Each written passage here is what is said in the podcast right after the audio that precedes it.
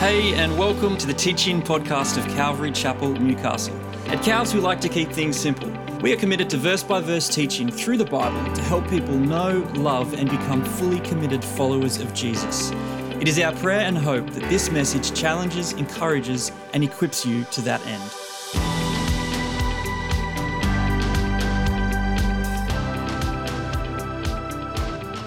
Well, it's lovely to be here with you guys uh, this afternoon, and it's a pleasure for me to share from the Word. Uh, we're continuing our little mini-series, our little break uh, from the book of Acts, and we've been looking at Psalms, and we'll talk about that in a bit. But before we get there, I want to just set the tone for us for a moment, and keep your, your finger or your, your spot there in, in Psalm twenty-four, but turn with me to Isaiah, chapter six, one through five. In the year that King Uzziah died, I saw the Lord sitting upon a throne, high and lifted up, and the train of his robe filled the temple. Above him stood the seraphim. Each had six wings, and two with two he covered his face, and with two he covered his feet, and with two he flew. And one called to another and said, "Holy, holy, holy is the Lord of hosts. The whole earth is full of his glory." And the foundations of the threshold shook, and the voice of him who called, and the house was filled with smoke. And I said, "Woe is me, for I am lost, for I am a man of unclean lips, and I dwell in the midst of a people of unclean lips, for my eyes have seen the King, the Lord of hosts." And then turn with me to Revelation chapter one.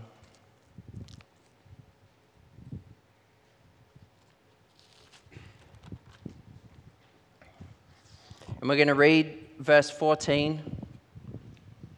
Oops, sorry. Go back there. Verse fourteen through seventeen. The hairs of his head, that is Jesus, were white like wool, as white as snow. His eyes were like a flame of fire. His feet were like burnished bronze, refined in a furnace. And his voice was like the roar of many waters. In his right hand he held seven stars. From his mouth came a sharp, two-edged sword. And his face was like the sun, shining in full strength.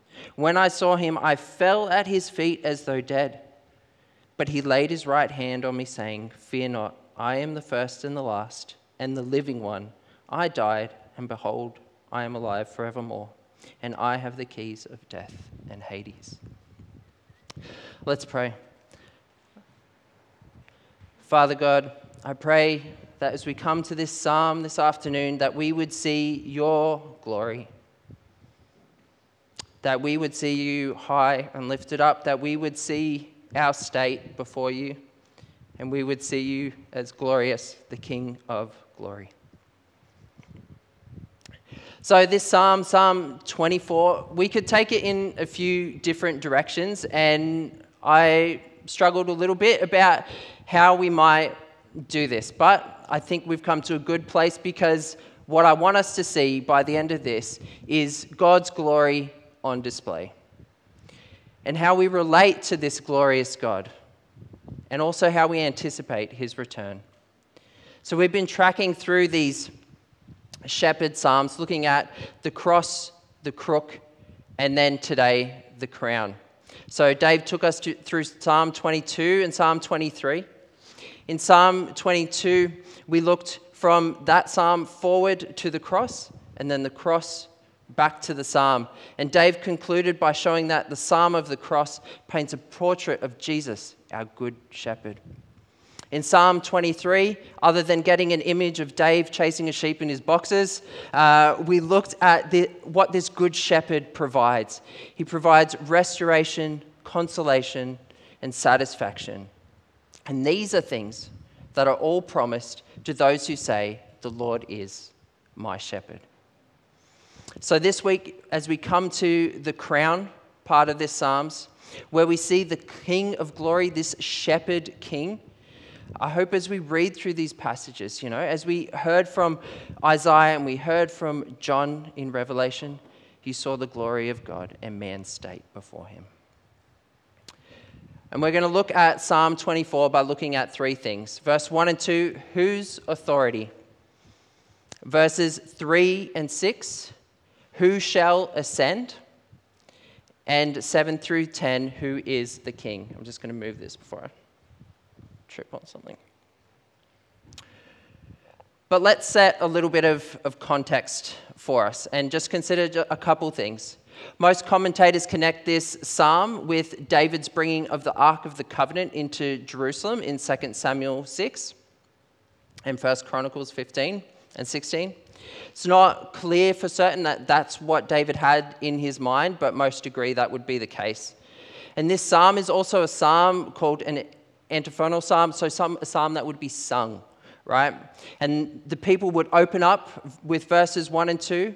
A leader would ask the question in uh, verse three, eight a, and ten a, and the chorus or the people would answer in verses four, six, eight b, and ten b, and they would sing this in Herod's temple. It's a great way and such a, a glorious psalm to, to sing along uh, as well. So as we kick off this, this psalm, I want to put two com- uh, a comparison before you. This magnificent structure here, the Great Wall of China, it spans twenty-one thousand one hundred sixty-eight kilometers, average of six point seven meters high and about fourteen meters at its highest point. The walls average six and a half meters in width, and this structure is a couple thousand years old. The purpose was to act, right, as a, as a barrier to defend northern China from enemy attacks. And it served as this military defense with watchtowers and army fortresses, command posts, beacon towers for communication along the wall. It also helped to develop a trade route for China as well. And the wall uh, was, you know, it's the longest man-made structure ever designed or built. But let's just zoom out just a little bit to this, the Earth. The Earth's diameter, roughly thirteen thousand kilometers. All water in, on, in, and above the Earth would amount to roughly one point four billion cubic kilometers. There are an estimated three point zero four trillion trees on this planet, just trees. There are around eight point seven million species, let alone all the spe- um, little bits that come off those. And our population is currently, what, around eight point one-ish billion, give or take. Now let's read verse one. The earth is the Lord's and the fullness thereof, the world and those who dwell therein. For he has founded it upon the seas and established it upon the rivers. What I didn't say about the building of the Great Wall of China is that it spanned over nine different dynasties. Many generations, many leaders worked on this wall to protect what they had and increase what they could gain. Blood, sweat, tears went into the building of it. But David, he opens this psalm, right? And we reflected on the size of just the earth that we live on. David opens this psalm by saying, the earth. The whole earth is the Lord's and the fullness thereof. It's a big claim. Not just a little part of it, not just this bit of dirt, not just Israel, not just Jerusalem. All of it is the Lord's. The whole earth and the fullness therein and those who dwell therein. All of it, every last bit belongs to Yahweh, the Lord. Again, a big claim. What gives God this authority? And I'd be willing to put my money on it that you've heard someone just outright deny that God created the earth or belittle it or ridicule it or just explain it away. And I had a, a similar situation. I used to work with this uh, lady in uh, hospitality and when I was in the kitchen. And one day we were there. I was prepping something in the kitchen and she was there doing some, some dishes. And we're having this conversation about God and about creation. And she was studying at the time anthropology at university. Um, and she was very atheistic. Um, you know, she grew up with two mums at home, all that sort of stuff. And she, we were talking about it, and she's, Daniel, there's no way that there could be a, a creator of this world. It all just came about. We don't really know how it started, but there's lots of good science, blah, blah, blah. I said, yeah, that's good. But I put a bread roll on the bench, and I said, what do you think the likelihood is of this bread roll just appearing on the bench right here? With no interaction at all, that bread roll just appears on the bench. Hmm, it's an interesting point. I said, well, this earth, all its complexities, there has to be a designer, there has to be a creator behind it. This bread roll didn't just appear on the bench. For one, I put it there. For two, someone made that bread roll, and there's so much other stuff that went into getting that here. There had to be a process, and it had to be guided. But it's common, right, for people to deny God. Why? Because they do not want to acknowledge his or anyone's authority over them and over their lives. It might be one thing to admit, right, finally, that, yeah, okay, God created the trees and the land and that bit of ocean or whatever, but, you know, God didn't create me. No. What does David say here? Those who dwell within. This is the part that gets them. I don't want God to have authority over me. Or what about this quote from, I don't know if that's working. Back one, there we go. From uh, Morgan Freeman. The highest power is the human mind. That's where God came from. And my belief in God is belief in myself. We live in a society of me, me, me, I, I, I, right? That's our culture. Whether we want to say it out loud or admit it out loud, we want to say that the world is mine and it revolves around me and the things that I want and the things that please me. That's how we often think. That's mine, give it to me. If you're a parent, you've heard that a lot. If you have been a kid, which all of you have, you've probably said it. It's my body, it's my choice. It's my sexual preference, I'll do what I want. It's my right, I'll have it, I'll take it.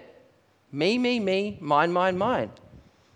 But David brings us around, the earth is the Lord's and all that dwell within. That's the bit that's hard for people to swallow. But what gives God this authority? For he has founded it upon the seas and established it upon the rivers. David's reflecting on the very first story in the Bible. In the beginning, God created the heavens and the earth. Genesis one nine. And God said, let the waters under the heavens be gathered together into one place, and let the dry land appear. And it was so. You can debate all day long about it. You can debate whether God created the world, how he created it, all the details of it. But at the end of the day, and the start of the day, God created it. The world and every single thing in it is owned by the Lord. Capital L, capital O, capital R, capital D. That's Yahweh God. By uttering these words, David is submitting himself to God's authority. And again, coming back to John in Revelation and Isaiah's words, when they realized, right, God for who he really is, they fell down in worship of him and fear. Their response. Friends, the Lord is the creator, and if he created everything, even the air that we breathe, do we acknowledge this in our day-to-day lives? Have we truly submitted to God?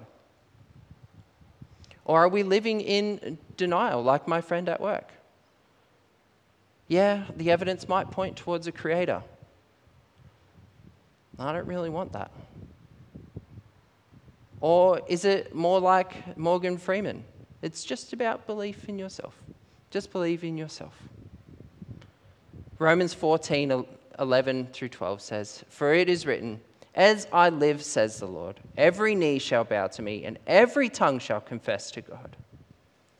So then each of us will give an account of himself to God. And you don't have to be anti-God to not really be submitting to him. I think even Christians sometimes sing along with good old Frank Sinatra and say, for what is man? What has he got? It's not himself. Then he is not. Not to say the things that he truly feels, and not the words of someone who kneels. Let the record show that I took all the blows, and I did it my way. We can rebel, and we try to all the time. Even as Christians, we try to do it our way constantly. We're about to see in the psalm that we can't do it our way as well. But let that not be our attitude. Let that rebellious attitude not be found in us. So who shall ascend? David sees that, okay, God, you are so powerful. I know that you created me and I want to submit to your authority. But what does that lead David to ask? It leads him to say, who shall ascend the hill of the Lord and who shall stand in his holy place? What's David saying here? The holy place for David and ascending the hill is about being in God's presence.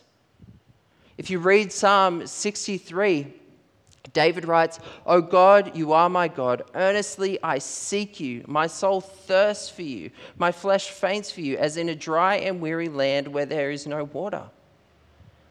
This knowledge of God gives David a desire to be in God's presence. David has to ask, who can ascend the hill? Who can stand in the holy place? You can probably think, if you know your Bible, of a couple of things that might be going through David's mind. David would have known, right, all the purity laws, all the requirements of what it would be to stand in God's presence. And he lists some of these requirements for us, right? Clean hands, that's our deeds. Pure heart, that's thoughts and intentions. Don't lift up your soul to what is false. Idol worship, putting something first above God. Don't swear deceitfully. Live an honest life. I can tell you I'm done at number one, clean hands. Over the Christmas break, um, we got a, a little gas-powered um, pizza oven for, for Christmas. I wanted to build a, a stand for it so I didn't have to sit on the ground and, and use it. And Dad had just finished doing the stairs out the back of our house. Thanks, Dad. They look great. Um, and there was some scrap wood under the house, and there was some really old wood from other stuff. And so I decided to build a, a bit of a stand for it. And uh, rustic would probably be a generous word for it. But anyway, I managed to, to finish this thing, and it works, and it hasn't fallen over, so it's great. Um, but when I finished, I looked at my hands, and they were really stained from the wood. And so, natural conclusion, all right, go in, wash my hands. Didn't work. They were still pretty much like that, but with stain instead of dirt. So, okay.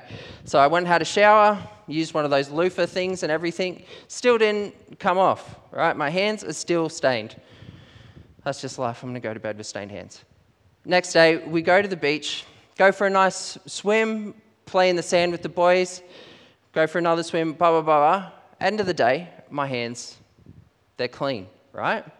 See, I needed something outside of myself, something outside of my ways, my methods to make my hands clean. Something else was required. Thank you, sand. Thank you, beach. But David's laid out this standard for us, right? For himself and for the reader. And it just seems so unattainable. Like when I finish washing my hands in the sink, oh, they're never going to be clean. I'm just going to have this colored hands for the rest of my life. But David writes this incredible thing, right? Verse five, he will receive blessing from the Lord and righteousness from the God of his salvation. David, we get it. God is your all-powerful, wonderful ruler. Mine too. You want to be in his presence. You want to ascend the hill. You want to stand in the holy place. Yeah, me too, David. You have to have all these things right. Clean hands, pure heart. That's pretty much everything. And I don't meet those standards. That requirement, David, that's perfection. You're covering everything. And you could, like Isaiah and John, be like, woe is me. I am undone. I am unpure. Woe are you, David. Your hands aren't clean. Your hands aren't pure. Your sins are written in the Bible. Mine aren't, but yours are. And God knows my heart. My hands aren't pure. My hands aren't clean. What about Psalm fifty-one, one through two, and then verses seven through ten? Have mercy on me, O God, David writes, according to your steadfast love, according to your abundant mercy, blot out my transgressions. Wash me thoroughly from my iniquity and cleanse me from my sin. Purge me with hyssop, seven, and I shall be clean. Wash me, and I shall be whiter than snow. Let me hear joy and gladness. Let the bones that you have broken rejoice. Hide your face from my sins and blot out all my iniquities. Create in me a clean heart, O God, and renew a right spirit within me.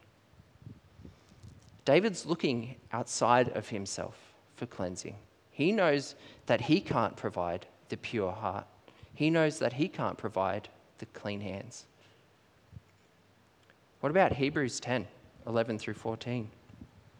And every priest stands daily at his service, offering repeatedly the same sacrifices, which can never take away sins.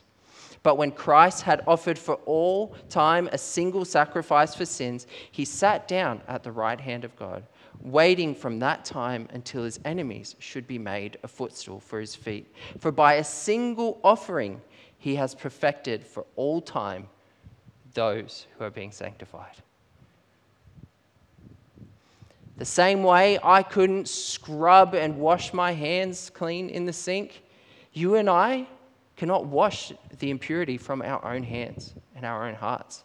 You and I on our own cannot ascend to the holy place and stand in the holy place. But Jesus can. God himself can. And he took our dirty hands and impure heart and he traded them. For what did we read in verse five? Blessing, for righteousness, for right standing. And because of that, we can say with David, God is the God of my salvation. We can in him and through him in, enter into God's presence with boldness, Ephesians three. God is good. God has provided those pure hands and that clean heart. Isaiah one eighteen says, come now, let us reason together, says the Lord. Though your sins are like scarlet, they shall be as white as snow. Though they are red like crimson, they shall become like wool. And it doesn't end there, right? What does David set up for us next? Such is the generation of those who seek him, who seek the face of the God of Jacob. This section here, it ends by moving from the requirements of the individual to focusing on a generation or a group. It brings the picture out. And David refers to the God of Jacob, meaning those who are in covenant relationship with God. And if you weren't here for, for Dave's sermon on, on Psalm twenty-two, go back and, and listen to it for a bit more in depth. But if you remember, he brought our attention to this binding covenant that was made by God and is reliant on God. God did the work. If we saw that David looked outside himself, right, for pure hands and a pure heart, and we saw that, you know, we have to do that also. We can't provide that. And that the only one with clean hands and a pure heart is God himself in Jesus, then he must be the one that brings around this generation that seeks God. I like what Hamilton writes here.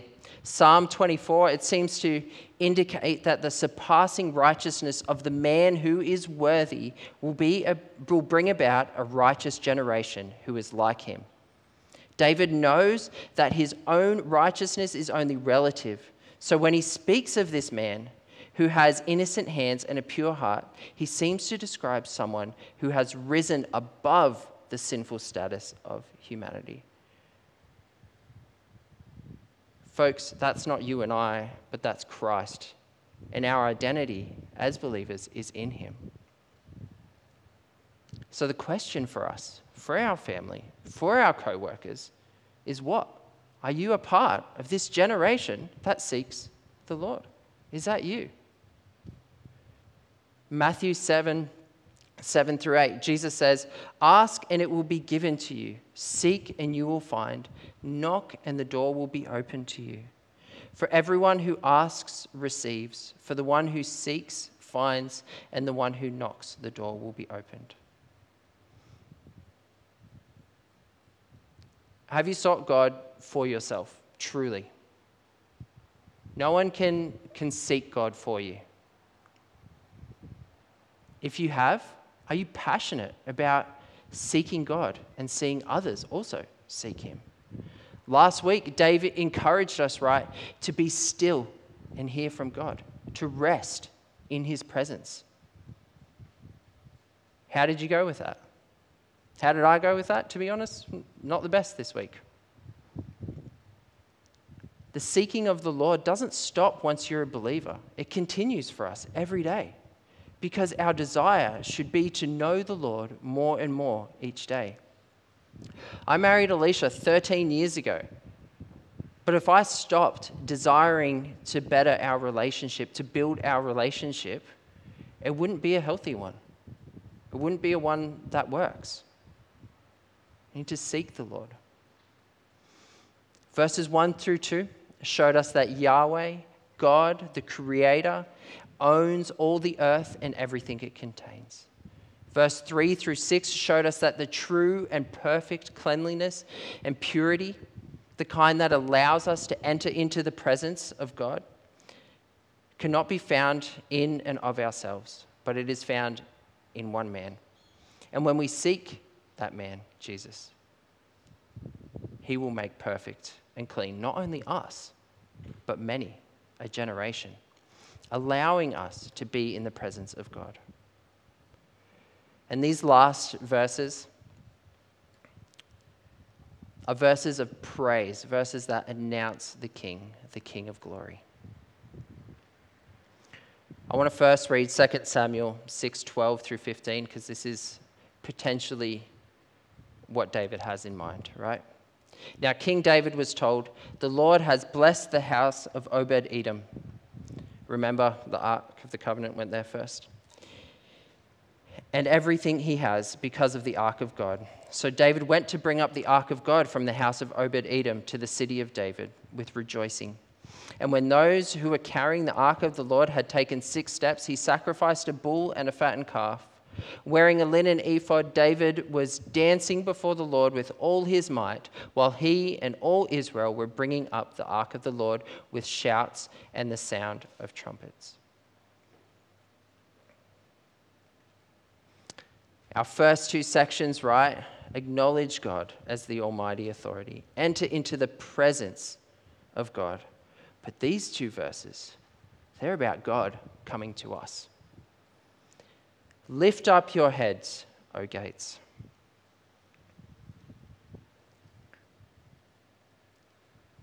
"And be lifted up, O ancient doors, that the King of glory may come in." The gates are personified here too, and it really creates this powerful, exciting, and somewhat urgent image for us. Imagine with me an ancient walled city. Don't know if that's so ancient, but looks it. In someone's imagination, right? This ancient walled city.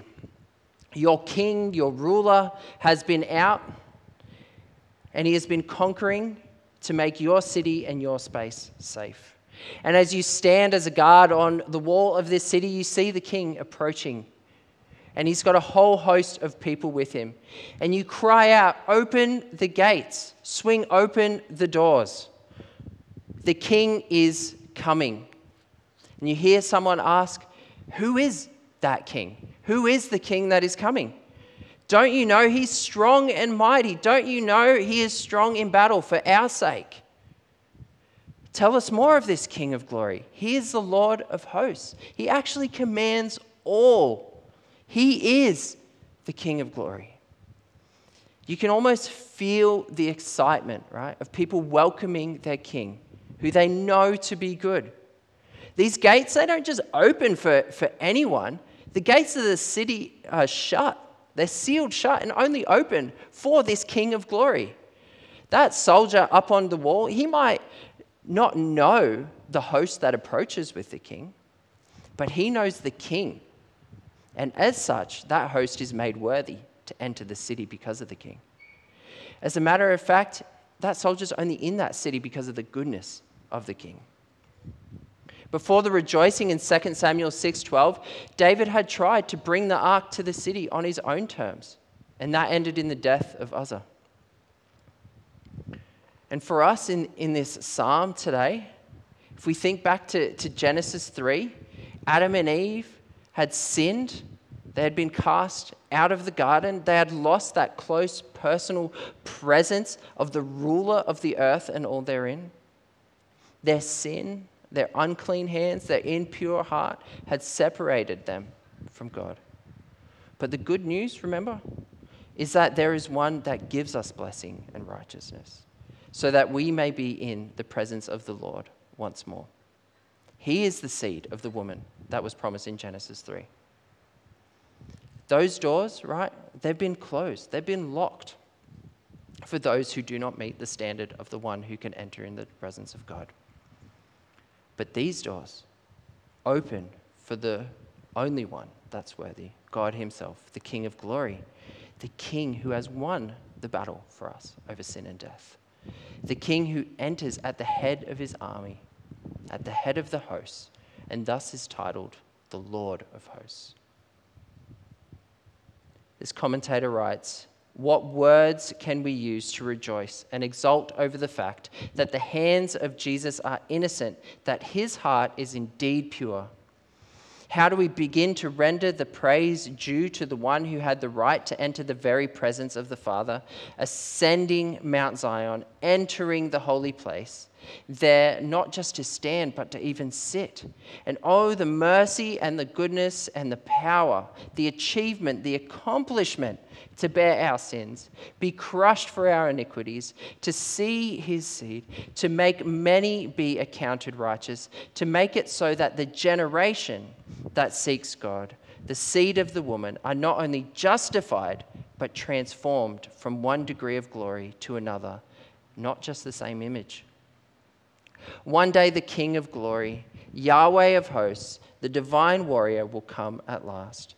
The gates will hear the command to lift up their heads, the ancient doors will open, and the good shepherd will see his people safely to pasture."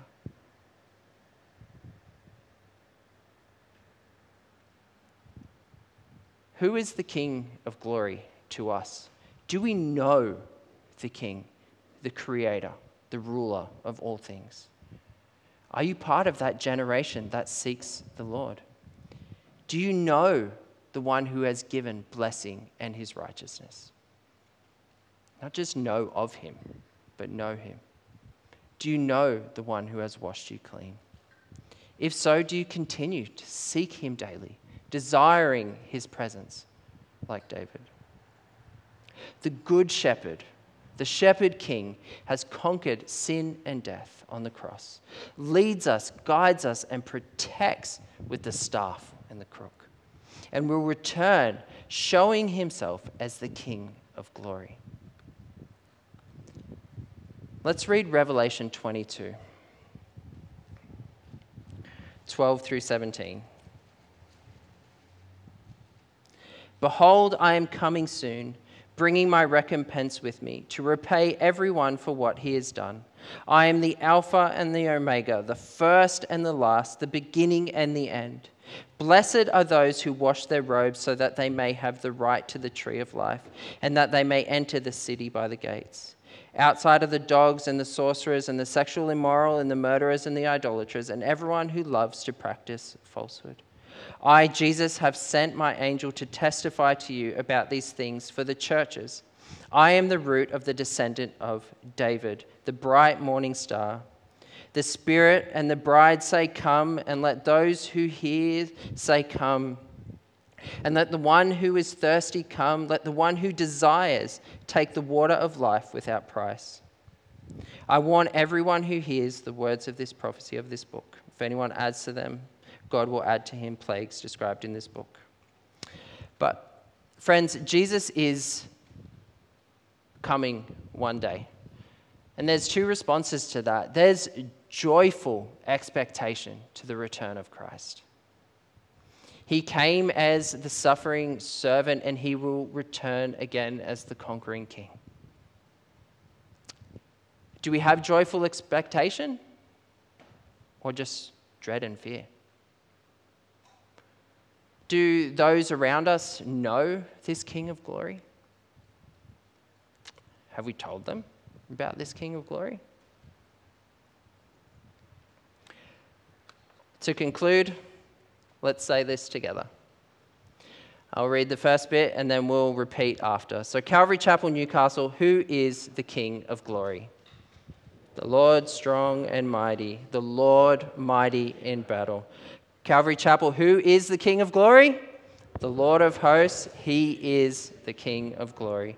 Friends, that is who we serve, the glorious King, who has washed us, who has cleansed us, and made us right. We can stand in his presence, we can come before him because of the work of Christ. Amen? All right, let's pray. Lord God, you are so good to us. Lord, you are mighty and powerful, yet we can come into your presence. Lord, not by our own work, by, by the work of Christ. Thank you that we have been made pure, we have been made right, been washed by the blood of the Lamb. God, we anticipate the return of Jesus. Lord, though we be eager for him to come back, God, we also know that there are many who have not yet willingly bowed the knee. God, as we are in your presence, Lord, as we spend time with you, God, build in us that urgent desire for others to know you. Help me, help us as a church, Lord, to be about your business of sharing who you are, telling people of the King of Glory that loves them so much that he provided a way for them to be right with you. God, you're good in every way, perfect. Thank you that you love us and you care for us. Amen. Thanks for listening to the teaching podcast of Calvary Chapel, Newcastle. If you would like to check out more of our teachings, please visit c c n dot org dot a u forward slash teachings.